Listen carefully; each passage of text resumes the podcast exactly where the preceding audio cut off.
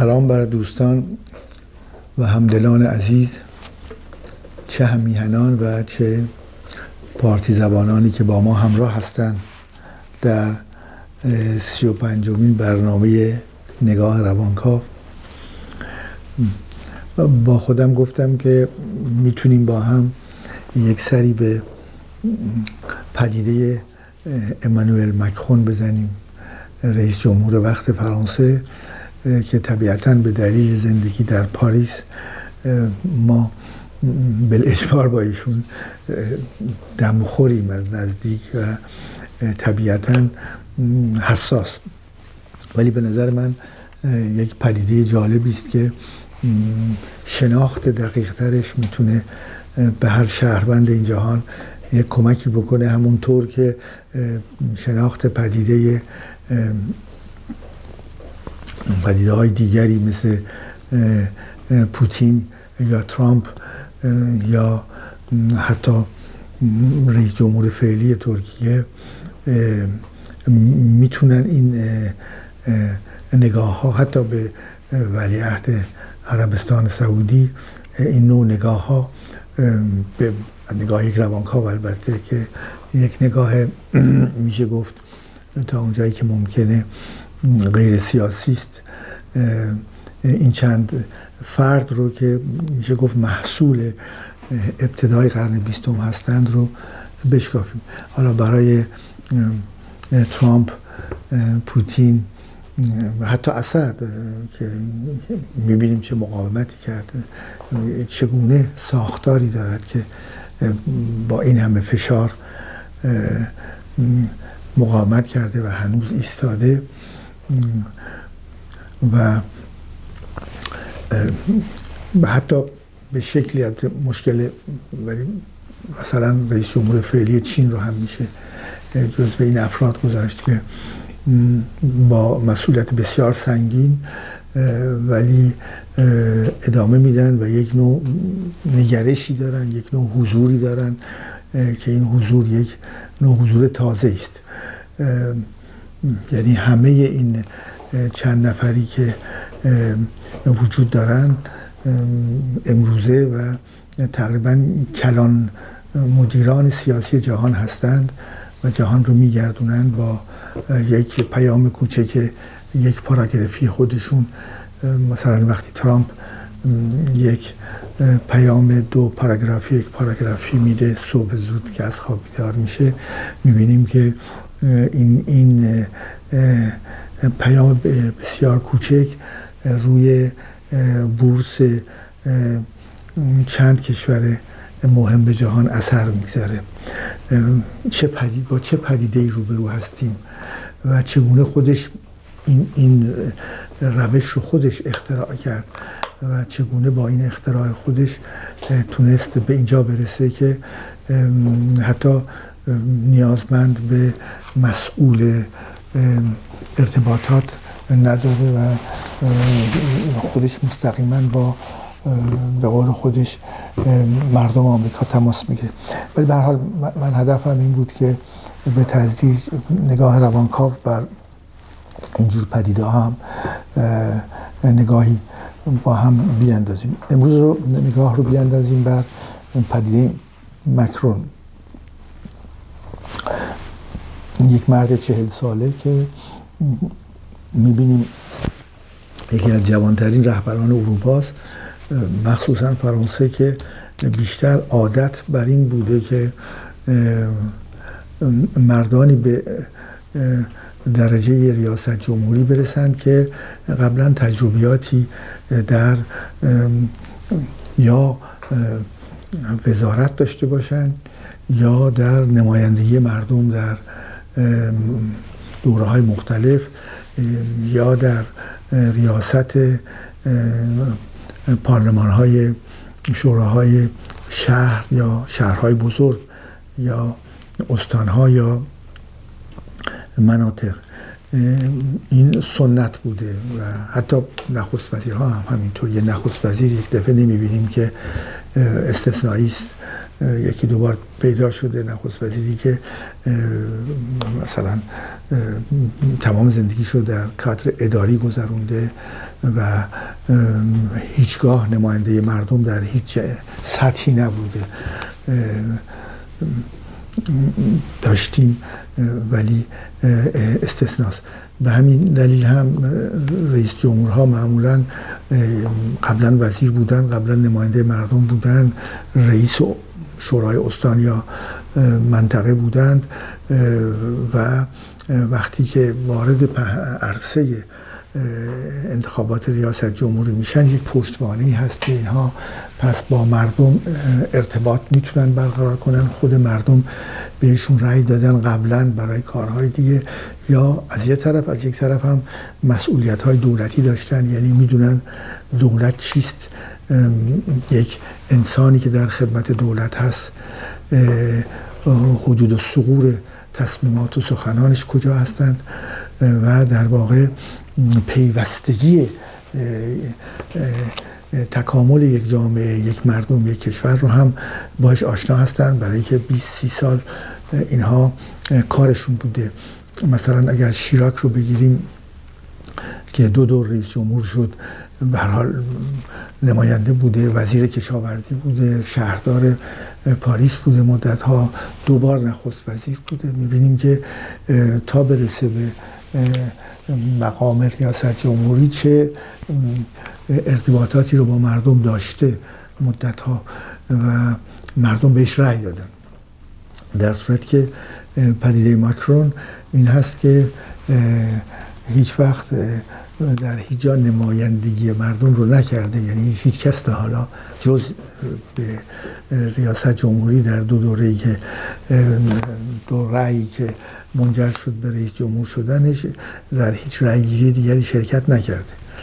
از طرف دیگه فقط مدت بسیار محدودی وزیر اقتصاد فرانسه بوده.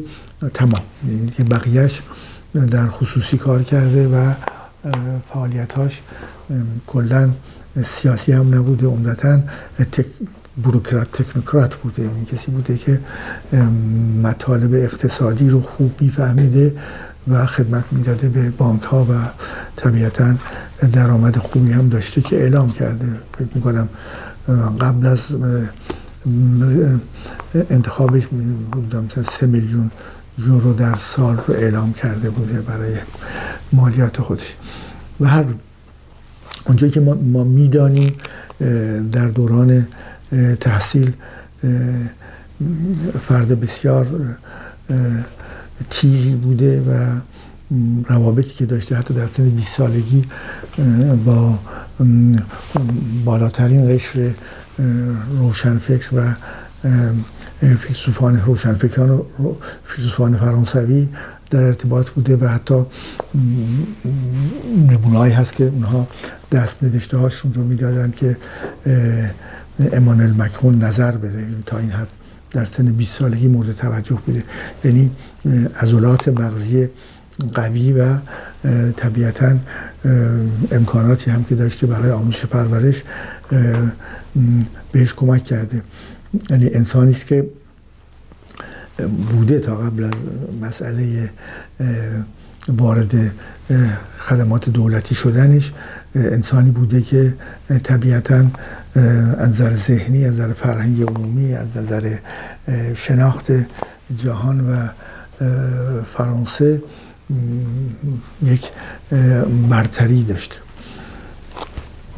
اولین کاری که می‌گیره توصیه میشه به فرانسوا هولند که رئیس جمهور قبل از امانوئل ماکرون بهش توصیه میشه که این جوان رو بیاره و مشاور خودش در امور اقتصادی بکنه. این کار صورت می‌گیره و مدتی مشاور اقتصادی هلند بوده. بعد که بحران پیدا میشه در دولت هلند مکرون رو به عنوان وزیر اقتصاد معرفی می‌کنه و شروع می‌کنه به کار کردن.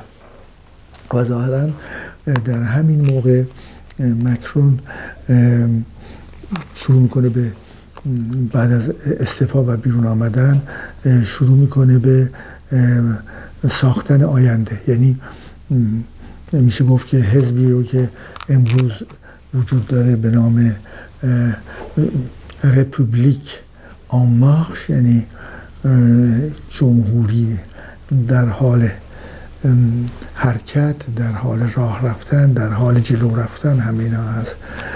برای که واژه مخش هم مخش راه رفتن مخش نظامی هم شنیدید. یک نوع وابستگی هم داره به سرود ملی فرانسه. به حال این قبل از این حزب رو بنیان بگذاره مقدمات رو فراهم کرده و می‌تونیم بگیم که فرصت محدودی شاید کمتر از دو سال که شروع کرد به کار کردن و در واقع به شکلی توجه بزرگان دیگری رو جلب کنه به سمت خودش و با اونها یک نوع قراردادهای به نوعی توافقی به نوع همبستگی به نوعی همکاری ببنده و بتونه وقتی وارد میشه وارد صحنه انتخابات میشه در واقع به طور مستقل وارد بشه و حزب رو بعد بسازه. و با این کارش دو تا حزب بزرگ چپ و راست فرانسه رو به یه شکلی میپاشونه از هم. و این حرکتی که می‌کنه از توی این دو حزب چپ و راست کسانی رو که می‌تونه به هم فکری خودش دعوت بکنه بیرون می‌کشه. یعنی در واقع مثل این که یک دوتا نارنجک می‌ذاره توی این دوتا حزبی که همزمان اینها هر دو در واقع بعد از میشه گفت ژنرال دوگل کشور رو اداره می‌کردن. حالا یا اکثریتشون یه حزب داشت در شوراهای شهر و استان و منطقه یا در مجلس ملی یا سنا یا در سندیکاها. به حال این دوتا حزب تونسته بودن مبانی قدرت رو بین خودشون تقسیم بکنن. و خب البته مجموعه شب چپ فرانسه غیر از سوسیالیست ها حزب کمونیست و احزابی که خودشون رو در واقع چپ مدرن ضد سرمایه داری می‌دونن یه مجموعه هستن.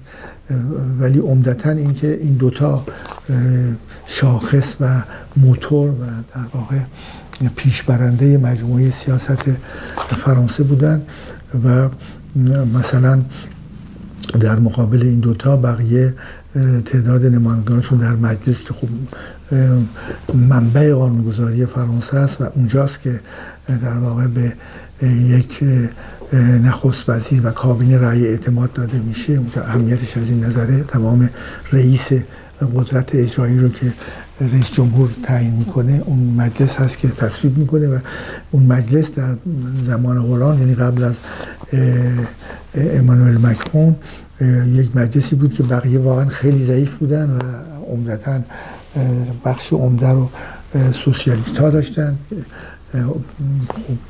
و اپوزیسیون مخالف اونها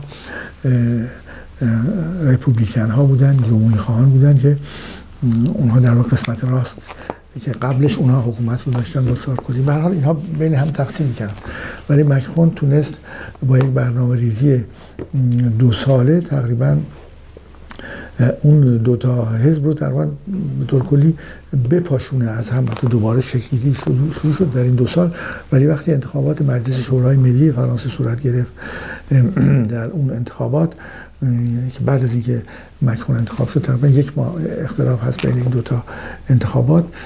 دیدیم که برای اولین بار یک قدرت قوی یعنی حزبش 350 نماینده آورد که مثلا حزب سوسیالیستی که قبلا اکثریت رو داشت در مجلس به سی چهل نفر تعداد نمایندگانش رسید و حزب دست راستی اون جمهوری خواهان هم حدود 100 تا یعنی خیلی ضعیف بقیه خیلی ضعیف موندن. یک اکثریت غریبی که رئیس جمهور به علاوه اکثریت غریبی که خیلی راحت می‌تونست هر قانونی رو از مجلس عبور بده. البته به دلیل نوع نظام دموکراسی فرانسه به گمان من خوشبختانه انتخابات سناتورها هر سه سال یک بار و سناتور برای نه سال انتخاب میشه و هر سه سال یک سوم تمدید میشه. به همین دلیل هست که اگر مجلس شورای ملی به چپ یا راست بره سنا به همین زودی به چپ و راست نمیره. یه مقدار اگه مقایسه بکنید مثل تقریبا یه اتومبیل میبونه که تا شما فرمان رو بچرخونید در جاده چپ و راست میرید ولی یه کشتی تا فرمان رو بچرخونید طول می‌کشه به چپ بره یا به راست بره تقریبا سنا اینجوری است که اکثریت الان سوسیالیست ها دارن ولی فرای این مسئله این بمبی که امانوئل مکخون میندازه در انتخابات مجلس شورای ملی اون دو نیروی اصلی سنتی در واقع فرانسه تقریبا به پایین ترین سطح می‌رسن تبدیل میشن به احزاب درجه دوم و طبیعتا حزب دست راستی تا حدودی ملیگرای تا حدودی ضد خارجی و تا حدودی پوپولیستی اون هم در واقع قرار می‌گیره به سطح اونها میرن. یعنی یه دفعه اگر در قبل قبل از این دو تا حزب بزرگ حکومتی داشتیم و چهار پنج تا اون پایین میچرخیدند الان بعد از انتخابات دو سال پیش یک در واقع حزب اساسی و بزرگ داریم. که حزب حزبی که مکرون بنیان گذاشته شده و بقیهش آمدن در یه سطح یعنی همه چه اون حزب به نام جبهه ملی اگر ترجمه کنیم ولی اون جبهه ملی خود ما نیست. به نام جبهه ملی تو عوض کردن دوباره نامش رو ولی بنیانش همون یه بنیان ضد خارجی و یه بنیان در واقع نجاتگرایانه داره.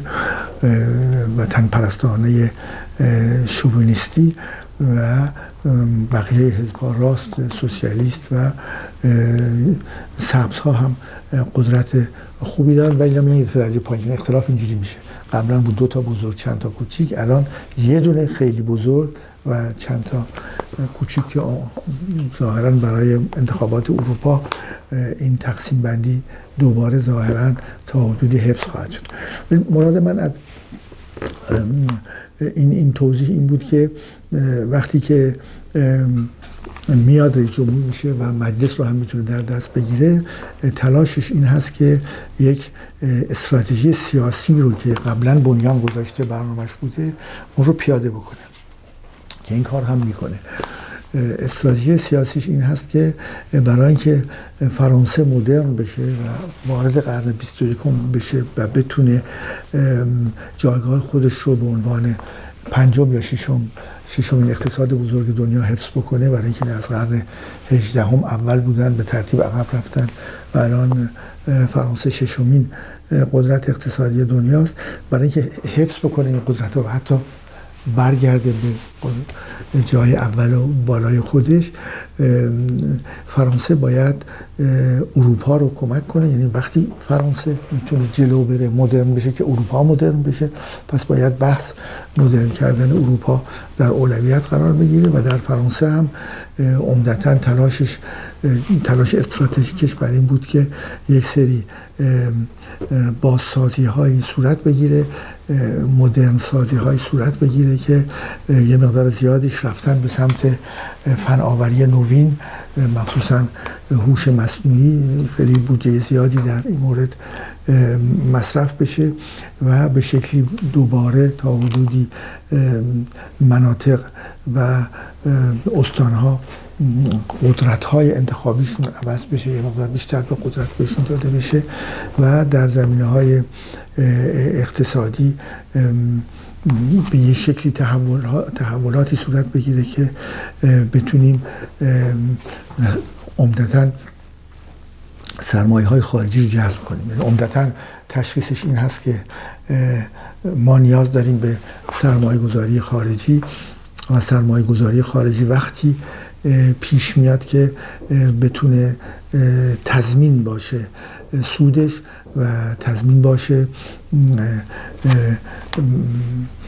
سرمایه گذاری تضمین داشته باشه که کارگر یا کارمند هزینهش خیلی بالا نیست. یعنی علاوه بر حقوق اینجا تقریبا مساوی حقوق هر فرد یا مساوی تا نصفش رو اون کارفرماها باید بپردازن برای مجموعه بازنشستگی و بیمه ها و آن چیزی که هزینه های بالاسری برای هر کارمند گفته میشه که خب در فرانسه کیفیت خدماتش بسیار خوب هست و خب قیمت هم گران هست. به همین دلیل قیمت کار در فرانسه خیلی سنگین هست و امانوئل مکرون یکی از بحثاش همین بود که بتونه قیمت کار رو ارزونتر کنه سرمایه گذاری از خارج بیاره و بتونه به شکلی دوباره کار تولید کنه که این بنبست بیش از 20 ساله حدود ده درصد بیکاری رو بشکنه. و این نوع نگاهش به مسائل اقتصادی به نظر میاد که نوع نگاه درستی است و حرکاتش خیلی خوب بود و جلو می‌رفت. با وجود موانعی که وجود داشت سرش رو زیر انداخته بود و به قولی مثل گرازی که در جنگل میدوه سرشو میندازه زیر و مماس با این درخت ها بین اینها رد میشه خطرات رو رد می‌کنه. به همین شکل حرکت می‌کرد و هیچ چیزی مانعش نبود برای اینکه مجلس با باش بود و تونسته بود چهره های بیشتر تکنوکرات و بروکرات رو از احزاب دیگه بدزده. و اونها رو ببره به سمت وزیر کردن و یک دولت قوی تکنوکرات بروکراتی درست بکنه و جلو بره. اما یک دفعه در این پدیده می‌بینیم که در این سرعت بیبدیلی که هیچ چیز در جلوش نبود جلیق ظرف ها وجود آمدن که عملا با فشار حضورشون در خیابان ها و در سایه خشونت هایی که در حول و حوششون انجام می گرفت این حضور در خیابان فقط یه حضور ساده نبود بلکه با این حضور در واقع کسانی که اهل شکستن هستند خود کردن هستند. به یه شکلی میشه بهشون گفت آنارشیست ها اونهایی که هیچ گونه دولت و هیچ گونه نظمی رو نمیپذیرند سیاه پوشانی که صورت خودشون رو هم پوشاندند اینها به تمام اون چیزی که میشه حمله کرد مثل بانک مثل رستوران فقط مونده به خانه های مردم حمله نکردن ولی به تمام سمبول های دولت نمادهای دولتی حمله کردن یا آتش زدن. مثلا حتی استانداری رو آتش زدن فرمانداری رو آتش زدن. همونطور که در انقلاب کبیر فرانسه کلیساها را آتش می زدن به هر روی این این حرکت که تعداد زیادی هم از افراد شرکت کننده نیستن. مثلا بین 70 80 هزار نفر تا 30 هزار نفر بستگی به هفتش داره شنبه ها میان ولی در سنداج ها در آمارگیری ها در نظرخواهی ها مشکل امانوئل مکرون اینه که مردم از خواسته های این جلیق زردها از 70 درصد تا الان حدود زیر 50 درصد حمایت می‌کردن از اینها از خواسته هاشون و مشکل اصلی این بود که مکرون متوجه میشه و یک برنامه رو به نام بحث بزرگ ایجاد می‌کنه به مدت دو ماه که خودش هم سرپرستی کرد که ببینه حرف مردم چیست و بتونه پاسخهایی رو بده به اونها. در برنامه دیگری من سعی می‌کنم که این برنامه ها رو بشکافم و یک مقداری راجع به خود مکرون از نظر قدرت ذهنیش و راهیابیش و نگاه استراتژیکش صحبت بکنیم. شب و روز شما خوش.